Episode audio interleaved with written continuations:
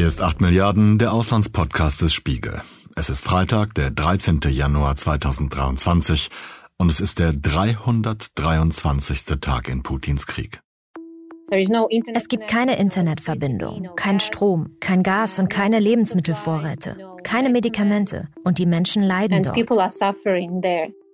Gajan Beglarian hat Glück gehabt.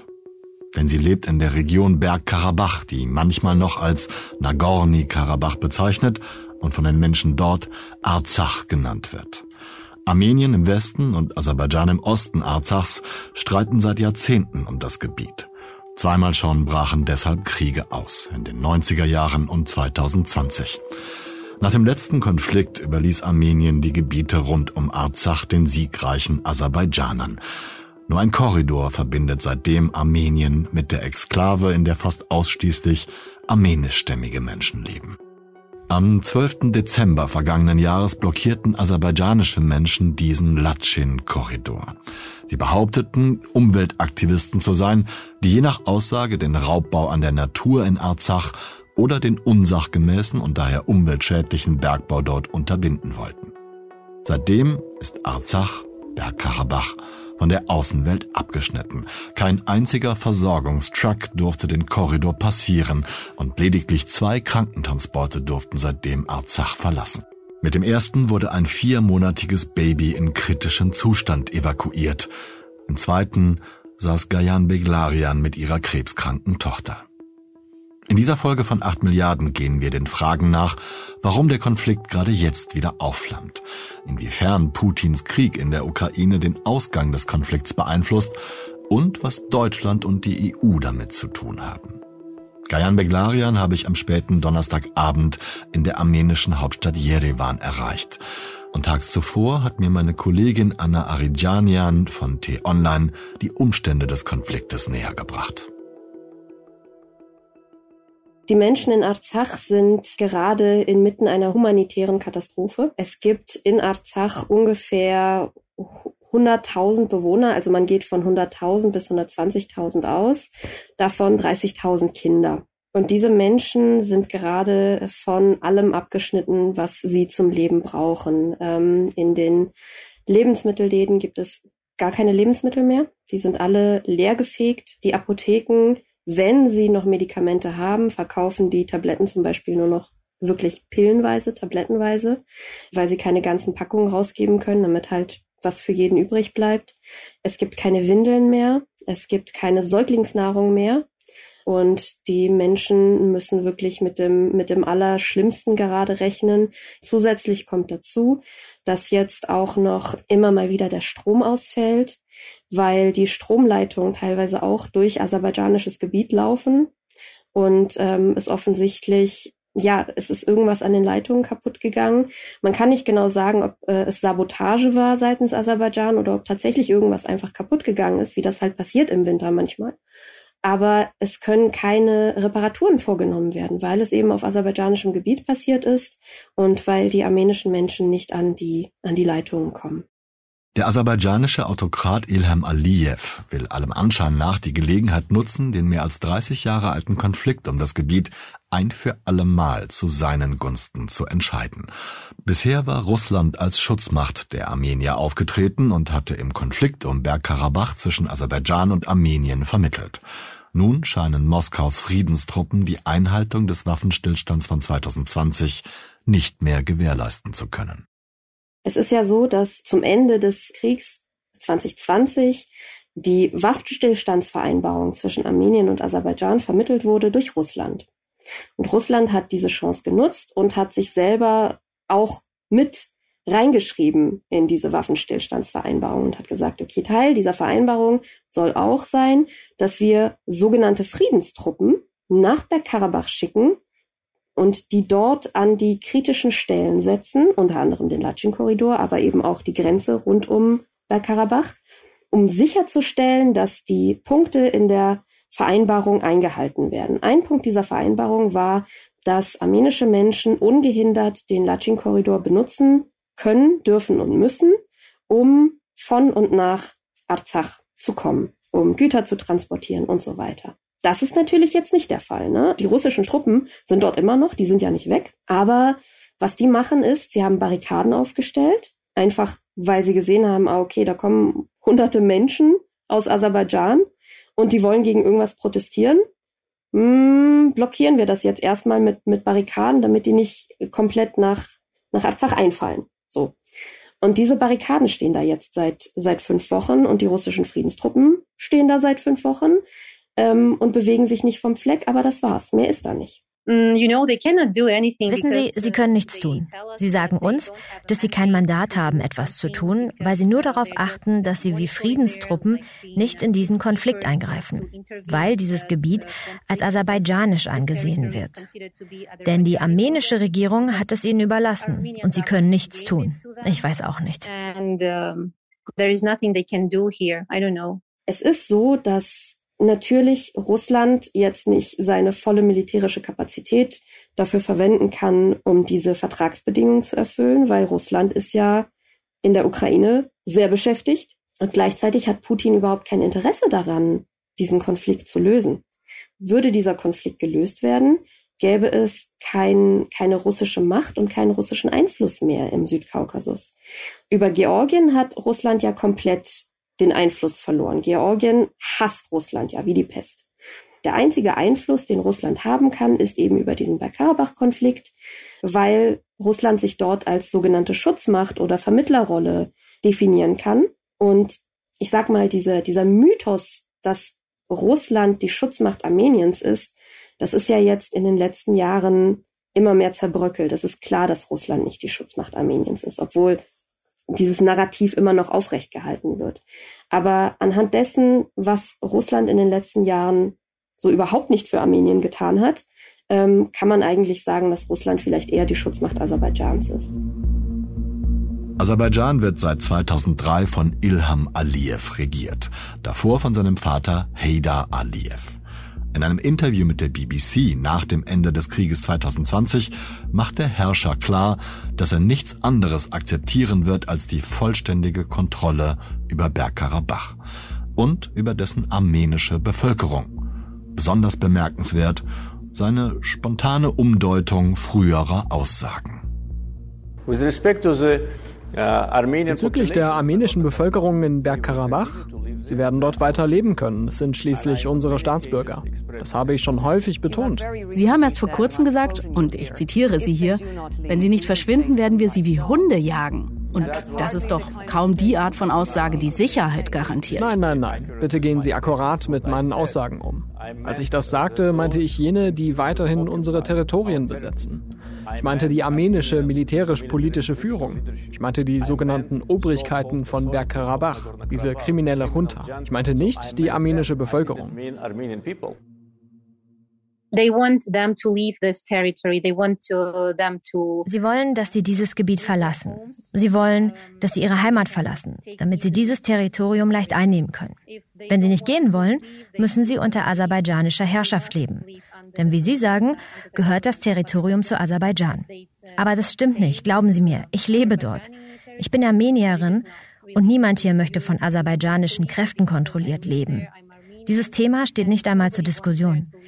Die Menschen sehen sich nicht als aserbaidschanisch, sondern als einen unabhängigen Staat. Discussable, you know, this issue. They they don't see themselves as part of Azerbaijan.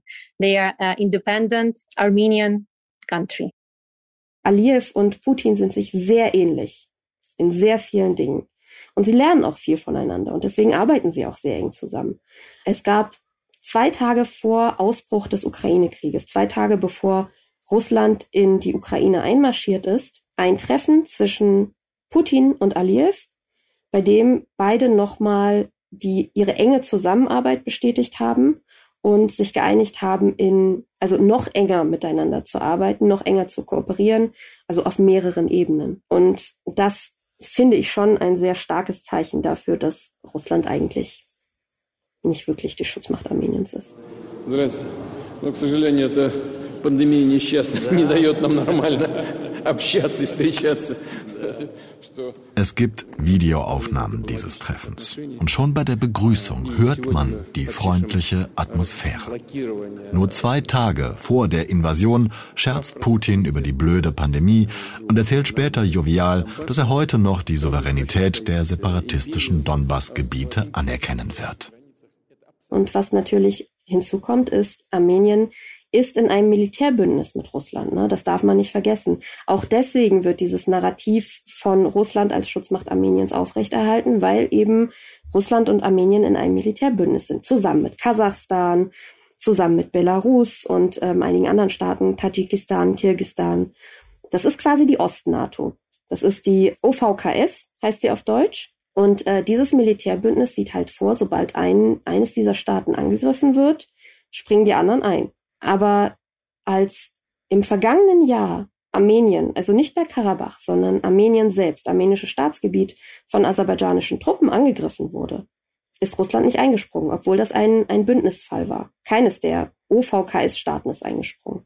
Und es gibt seit jetzt mehreren Wochen und Monaten eine sehr, sehr, sehr laute Diskussion in Armenien selber ähm, und eine innenpolitische Debatte, dass es gut wäre, diese, dieses Bündnis zu verlassen und sich eventuell anderen Bündnissen anzuschließen. Aber es ist halt immer dieses Problem, was Armenien hat. Man kann nicht erst sozusagen die eine Partnerschaft verlassen, um dann irgendwem anders beizutreten, weil in dieser Zwischenzeit entsteht ein Vakuum, das eben so Diktaturen wie Aserbaidschan sehr schnell ausnutzen können. Ich glaube, da o gençlere eşk olsun demek istedim.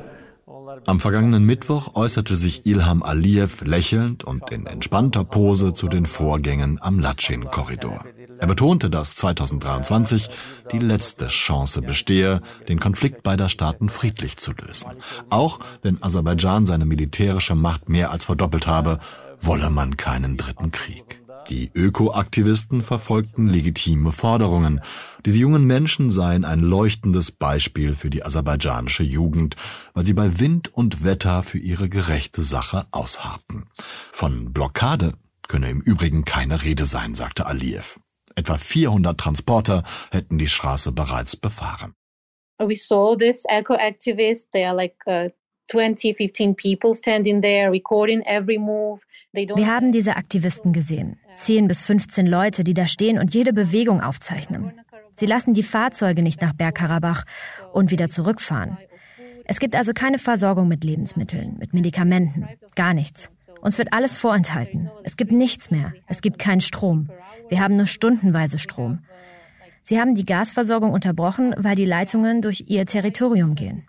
Es gibt keine Internetverbindung, kein Strom, kein Gas und keine Lebensmittelversorgung, keine Medikamente. Und die Menschen leiden dort. Es war schrecklich, achtundzwanzig Tage dort auszuharren, diese Atmosphäre um sich herum zu spüren.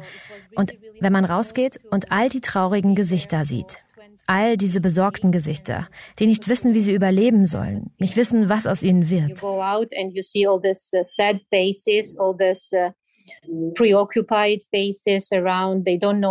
How they will survive, what they will do further.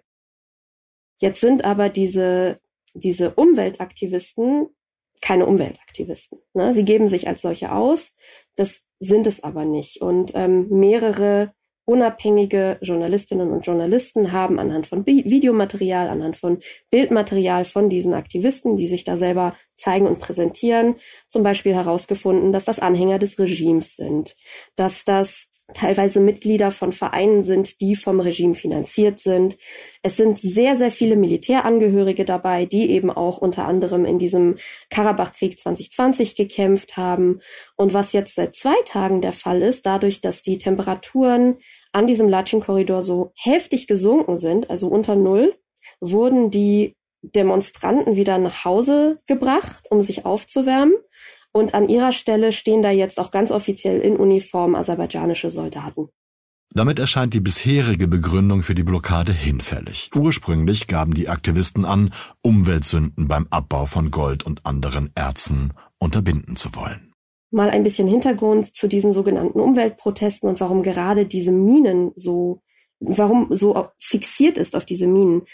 Es ist so, dass Aserbaidschan einen Vertrag hat mit äh, dem Energieunternehmen oder dem Konzern Anglo-Asian Mining. Das ist so ein Konzern, der auch eng mit der B P zusammenarbeitet. Und Aserbaidschan hat diese Anglo-Asian Mining Anteile angeboten an aserbaidschanischen Minen. Und darunter fallen auch Minen, die in Arzach liegen. Und jetzt ist so ein bisschen natürlich der Gedanke, der aufkommt, Aserbaidschan möchte Zugang, Zugriff auf diese Minen, weil sie ja die Anteile verkaufen wollen. Meine Kollegin Anna Aridjanyan stammt aus Armenien. Sie beobachtet den Konflikt um Berg Karabach seit Jahren und glaubt, dass es Aserbaidschan um mehr geht. Mehr als die Minen und mehr als die Kontrolle über das umstrittene Gebiet. Jetzt in den letzten Wochen ist die Rhetorik auch wieder schärfer geworden seitens der aserbaidschanischen Führung. Nicht nur Aliyev, sondern eben seine ganze, seine ganze Politriege, die er um sich geschart hat. Die behaupten immer wieder, dass Armenien historisch aserbaidschanisches Gebiet ist, was nicht stimmt. Also jeder, jeder ernstzunehmende Historiker sagt, das ist völliger Unfug. Ähm, Macht man so, wenn man sowas haben will, ne, als Potentat. Genau, das erinnert, das erinnert sehr an Putin. Das erinnert sehr an Putin, dass er gesagt hat, Ukraine ist eigentlich nicht Ukraine, Ukraine ist Russland. So. Hat ähm, er gesagt, als er es genau. haben wollte, ne? Vorher nicht. Genau, und so, und so macht das Aliyev auch. Also das, äh, Diktatoren spielen eigentlich immer nach demselben Buch. So. Und genau so ist es. Also es wird äh, Geschichtsverfälschung betrieben, es wird Propaganda betrieben mit ähm, Falschinformationen.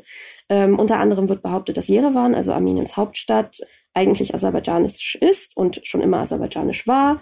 Und ähm, es wird sehr oft auch mittlerweile in offiziellen, zum Beispiel Geschichtsbüchern oder Schulbüchern in Aserbaidschan, Armenien gar nicht als Armenien bezeichnet, sondern als Westaserbaidschan. Also diese, diese Rhetorik wird tatsächlich jetzt auch offiziell sozusagen festgezurrt, um auch die eigene Bevölkerung darauf vorzubereiten und der eine Rechtfertigung zu geben, dass man vielleicht irgendwann da einfallen muss, weil man möchte sich ja seine alten historischen Gebiete wieder zurückholen. Also da ist sehr, sehr viel, man muss sagen, clevere Propaganda im Spiel. Die Probleme zwischen den beiden Staaten begannen wohl mit dem versuchten Völkermord an den Armeniern während des Ersten Weltkrieges. Die jungtürkische Regierung des Osmanischen Reiches ermordete zwischen neunzehnhundertfünfzehn und neunzehnhundertsechzehn Hunderttausende Armenier. Massaker und Todesmärsche gehörten dabei zu den beliebtesten Methoden. Seitdem ist die armenische Diaspora über die ganze Welt verstreut. Ein großer Teil landete in dem Teil Russlands, der heute den Staat Armenien bildet. Nach der Oktoberrevolution wurde die Transkaukasische Sozialistische Sowjetrepublik gegründet, bestehend aus Armenien, Georgien und Aserbaidschan. Mit der Gründung einzelner Sowjetrepubliken aus diesem Konglomerat wurde das Gebiet von Berg Karabach der aserbaidschanischen Sowjetrepublik zugeordnet. Bis zu diesem Zeitpunkt bestand die Bevölkerung Arzachs aus mehr als neunzig Prozent Armeniern. Danach sank dieser Anteil auf etwa sechsundsiebzig Prozent. Der Anteil aserbaidschanischer Einwohner stieg auf fast zweiundzwanzig Prozent.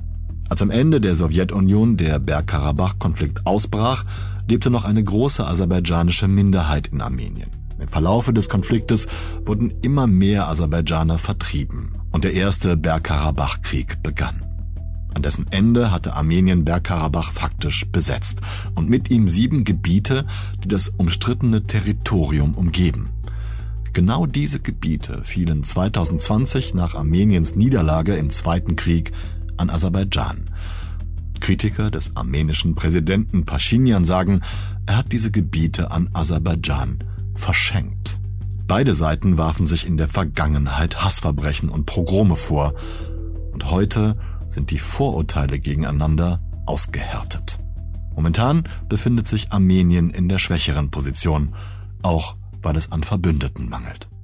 Die Nachbarstaaten Armeniens sind Aserbaidschan, Iran, die Türkei und Georgien. Mit Georgien sind die Beziehungen tatsächlich gerade neutral, aber das, auch das wird, wird Armenien zum Verhängnis, weil dadurch, dass Georgien sich so neutral verhält, wird es nicht als Verbündeter angesehen. Klar. Weil Georgien auch gute, gute Beziehungen zum einen zu Aserbaidschan hat, als auch zur Türkei, als auch zu Armenien. Und die wollen sich da ziemlich raushalten. Zur Türkei sind die Grenzen dicht. Da gibt's ja seit, seit dem Genozid eben diese, diesen riesigen Konflikt. Aserbaidschan sowieso. Und die, die einzigen Verbündeten, also die, der einzige Verbündete, der als Nachbarland wirklich in Frage kam, war der Iran. Und der Iran sieht sich teilweise auch als Verbündeter Armeniens, ist aber auch wieder in einer sehr ambivalenten Position, weil es ist ein islamisches Land. Sie möchten eher zu ihren islamischen Brüdern und Schwestern halten. Außerdem gibt es im Iran eine riesig große aserbaidschanische Minderheit, die natürlich auch viel Stimmung machen und viel Druck machen, auch politisch. Und was halt einfach noch hinzukommt ist, jetzt aktuell ist Iran sowieso handlungsunfähig, weil eben diese Proteste überall im Land stattfinden und der Iran keine falschen Schritte unternehmen will, ne? Und auch Armenien weiß jetzt gerade nicht, wie sie mit dem Iran umgehen sollen. Weil einerseits natürlich unterstützen sie diese Freiheitsbewegung, weil Armenien selber ist natürlich auch ein freies Land.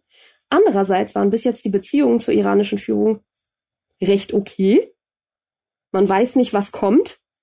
Also es ist, es ist schwierig. Man kann sagen, die einzigen beiden Verbündeten, die Armenien hat, sind die schlechtesten Verbündeten, die man sich vorstellen kann, Iran und Russland. Es gäbe noch einen Verbündeten, ich setze das Wort Verbündeten mal in Anführungsstriche, nämlich die Europäische Union und damit auch Deutschland. Denn, wie wir wissen, haben wir Energieprobleme, wir versuchen von Russland unabhängig zu sein. Bisschen blöd für den Konflikt, dass ich glaube, die E U im Juni, wenn ich es richtig in Erinnerung habe, mit Aserbaidschan Verträge geschlossen hat über die Lieferung von brennbarem Gas, um unsere Heizungen hier in Deutschland zu heizen. Gibt es Verbindungen auch von Armenien zur E U und zu Deutschland? Keine wirtschaftlichen. Und die wirtschaftlichen sind die, die zählen tatsächlich.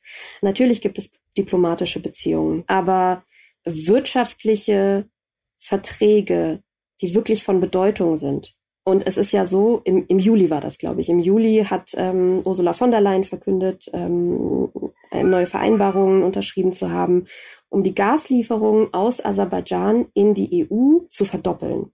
Was bedeutet, dass ähm, jetzt zwanzig Prozent des Gases, das in die E U eingeführt wird, aserbaidschanisches Gas ist, um vom russischen Gas wegzukommen.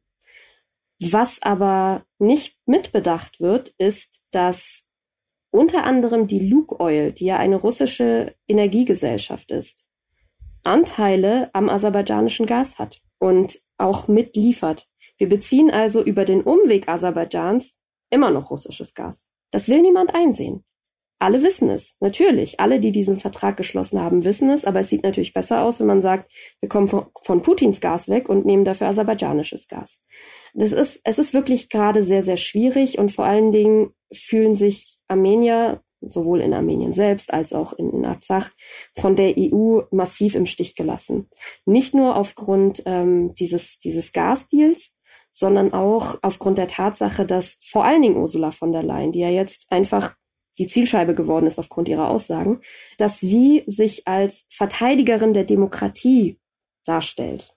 Und äh, natürlich kam das unter armenischen Menschen ganz schlimm an, weil klar, wer Verteidiger der Demokratie ist, der kauft kein Gas von Diktatoren. Gut, wir haben jetzt niemanden von der E U hier, der, der sich dazu äußern könnte, aber ich, ich finde es schon sehr bemerkenswert, dass es noch nicht mal ein Zeichen gibt.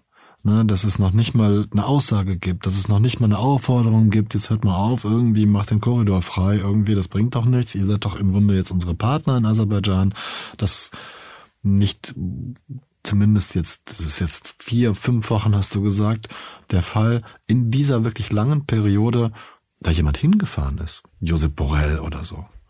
Es scheint kein Interesse daran zu geben. Ähm, es ist so, dass wenn sich E U-Vertreter äußern in Bezug auf Armenien und Aserbaidschan, dass sehr, sehr, sehr häufig ähm, Both-Sidism betrieben wird. Also man macht quasi beide Seiten gleich verantwortlich für Eskalation, selbst wenn klar ist, dass nicht beide Seiten gleich verantwortlich sind, sondern man eigentlich ganz klar einen Aggressor ausmachen kann. Seitens der E U wird eigentlich fast nie der Aggressor genannt. Es wird nie derjenige ähm, angesprochen, der Schuld hat sozusagen oder der angegriffen hat oder in diesem Fall der diesen ähm, Korridor blockiert. Natürlich könnten sie helfen, wenn sie es wollten. Denn über die Situation in der Ukraine zum Beispiel sprechen alle laut, äußern ihre Meinung. Sie helfen, sie schicken Unmengen an Waren dorthin. Es ist Krieg. Aber hier will niemand über dieses Problem sprechen. Es ist wirklich kritisch für die Menschen, die hier leben. Sie können einfach nicht überleben, nicht einfach verschwinden und so überleben. Es ist sehr schwierig. Sie brauchen dringend Nahrung. Sie brauchen dringend Medikamente, Dinge des normalen, alltäglichen Lebens. Was die E U-Länder angeht, ja, natürlich können sie helfen. Sie können ihre Stimme in der Europäischen Union erheben oder in anderen Organisationen wie der UNO. Alle reden über die Ukraine, aber niemand weiß, was hier in Arsach passiert. Die Menschen hier werden zurückgelassen, zurückgelassen, um zu sterben. People are just left to left aside, I don't know, left to die. Was den Menschen in Arzach jetzt akut tatsächlich helfen würde, ist eine Luftbrücke. Das ist aktuell nicht möglich. Also zumindest seitens Armeniens nicht. Ne? Armenien hat schon die Idee gehabt, per Luftbrücke die Menschen in Arzach zu versorgen. Da kam aber direkt die Reaktion aus Aserbaidschan, wir werden alles runterschießen, was aus Armenien kommt, durch die Luft, weil das ist für uns eine Bedrohung. Und deswegen versucht Armenien das gar nicht erst, weil sie ganz genau wissen, das wird zu Toten führen. Aber man geht stark davon aus, zumindest auf armenischer Seite, dass eine Luftbrücke aus anderen Staaten tatsächlich größere Chancen hat. Es wäre zum Beispiel möglich, eine Luftbrücke aus der E U anfliegen zu lassen. Oder, wenn man will, sogar aus Russland, wenn Russland sich bereit erklärt. Das sind alles so Gedankenspiele. Es gibt eben nur die zwei Möglichkeiten. Ne? Entweder man löst die Blockade auf, wie auch immer. Aserbaidschan wird sie nicht freiwillig auflösen. Irgendjemand muss es tun. Oder die Menschen mit, müssen mit einer Luftbrücke versorgt werden. Ansonsten verhungern die Leute. Es ist wirklich so. Die, die sitzen seit fünf Wochen auf nichts und die, ähm, die Reserven gehen zur Neige. Man weiß nicht, was man tun soll. Also ist wirklich die Frage, was macht man? Und solange es seitens des Westens, in Anführungsstrichen, immer noch Schweigen gibt, kann man eigentlich davon ausgehen, dass es niemanden interessiert, was mit den Menschen dort passiert. Ähm, das wäre zum Beispiel eine Sache, die auf jeden Fall wichtig ist, sozusagen anzusprechen, gerade wenn Wenn es Menschen gibt, die in der Politik arbeiten und auch gerade zuhören und sich fragen, ja, das, das hört sich alles ganz schlimm an, was kann ich tun? Wenn Politikerinnen und Politiker zuhören und denken, was kann ich tun? Vielleicht hilft es, sich für eine Luftbrücke einzusetzen oder für irgendeinen anderen, meinetwegen auch diplomatischen Weg, um diese Blockade aufzulösen. How long can you still withstand the blockade? How long can the people stand the blockade? I cannot say, but uh, it's really difficult already. Ich kann es nicht sagen, aber es ist jetzt schon sehr schwierig. Das können sie nicht lange durchhalten, das auf keinen Fall. Es ist nicht möglich, ohne Essen, ohne notwendige Dinge zu leben. Besonders für diejenigen, die Kinder haben. Sie brauchen Windeln, sie brauchen Nahrung für Kinder, wie Getreide, Milch und sowas alles. Ich weiß es nicht. Aber trotzdem geht dort das Leben weiter. Seit Beginn der Blockade wurden viele Kinder geboren. Und die Menschen versuchen, nicht depressiv zu werden. Sie versuchen, positiv zu bleiben. Ihren Kindern nicht zu zeigen, dass etwas Schlimmes passiert. Sie versuchen, weiterhin glücklich in ihrer Heimat zu leben. Und versuchen immer noch daran zu glauben, dass diese Situation eines Tages gelöst wird. Still trying to believe in the best, that someday this situation will be solved.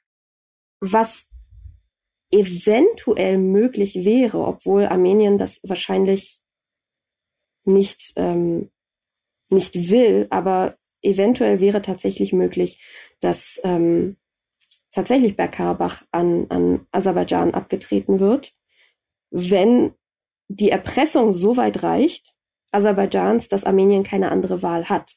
Denn Aserbaidschan hat ja sehr viel Macht und sehr viel Einfluss, um seinen Willen durchzusetzen. Das hat Aserbaidschan ja jetzt äh, in den vergangenen Jahren immer mal wieder gezeigt. Es werden Kriegsverbrechen begangen, es wird ein ähm, brutaler Krieg vom Zaun gebrochen und Aserbaidschan sieht überhaupt keine, keine Konsequenzen dafür. Und so wird das dann halt wahrscheinlich weitergehen, bis alle Bedingungen erfüllt sind. Das heißt, wenn Aserbaidschan so weitermachen dürfte, würde es wahrscheinlich irgendwann dazu kommen, dass aufgrund der vielen Angriffe, Drohungen, Diskriminierungen und so weiter und so fort sich wahrscheinlich Armenien genötigt sieht, doch Bergkarabach abzutreten, damit erstmal in Anführungsstrichen eine Ruhe ist im Karton. Aber auch da wird Aserbaidschan keine Ruhe geben, denn auch jetzt ist deutlich, dass Aserbaidschan eben nicht nur Bergkarabach will, sondern Armenien. Mehr als eine Woche habe ich mich mit dem Konflikt zwischen Armenien und Aserbaidschan beschäftigt. Nach wie vor kann ich nicht sagen, wer ursprünglich dafür verantwortlich ist. Ich weiß auch nicht, ob eine Seite der anderen übler mitgespielt hat, denn während der Hass aufeinander wuchs, so kommt es mir vor, eskalierten auch die Attacken auf beiden Seiten. Von drei Dingen bin ich allerdings überzeugt. Wenn man behauptet, dass ein Gebiet zum eigenen Staat gehört und die Einwohner dort Bürger dieses Staates sind, dann wird ein eiskaltes Aushungern dieser Bevölkerung weder Sympathien erzeugen, noch dazu beitragen, die Situation friedlich zu lösen. Egal, wie oft man diesen Willen beteuern mag. Denn für mich erscheint es immer als verwerflich, wenn ganze Volksgruppen oder Bevölkerungen zu Geiseln der eigenen Sache gemacht werden. Erst recht, wenn man das Leid und den Tod dieser Menschen von vornherein in Kauf nimmt. Und wenn man davon träumt, eine gerechtere Welt zu schaffen und sein Volk dafür aus der Abhängigkeit von Despoten und Diktaturen führen möchte, dann sollte man ehrlicherweise auch die Schattenseiten dieses Weges benennen. Ganz persönlich ist es mir lieber, wenn man ehrlich sagt, dieser Deal ist noch nicht so sauber, wie wir es haben wollen. Aber wir brauchen diesen schmutzigen Zwischenschritt.